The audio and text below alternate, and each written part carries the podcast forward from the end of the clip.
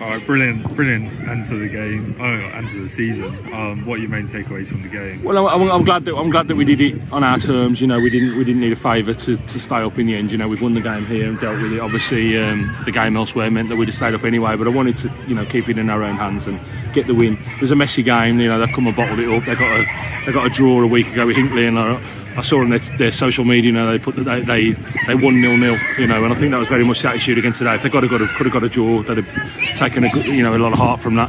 So it was hard to break them down. Uh, it was a messy game. The pitch is very bobbly and dry. It was hard to get anything going. We didn't, didn't play particularly well, I don't think. But at the end of the day, the result was uh, result was all that mattered today. Well, what were your key highlights across the season? Across the season, I think there's been some. I think there's been some. Um, You know, some standout wins. You know, the Chasetown game, the Coleshill game. We've had some, we've had some really, really good results in isolation. Consistency's been a problem, and scoring goals has been the biggest problem. You know, I think that's twelve clean sheets today, which is a, a remarkable stat, really, when you consider the, the position that we've ended in. Um, we score goals, and I think we're a far, far more comfort, you know, comfortable side in the division. Um, that's a problem that we've got to we've got to solve in the summer. Um, but some you know some good results, some good performances, and, and results in the last few weeks as well. You know, the Corby game, the Stamford game, the the the uh, the the, the um, Shepshed game away, where we really needed to go and get a win.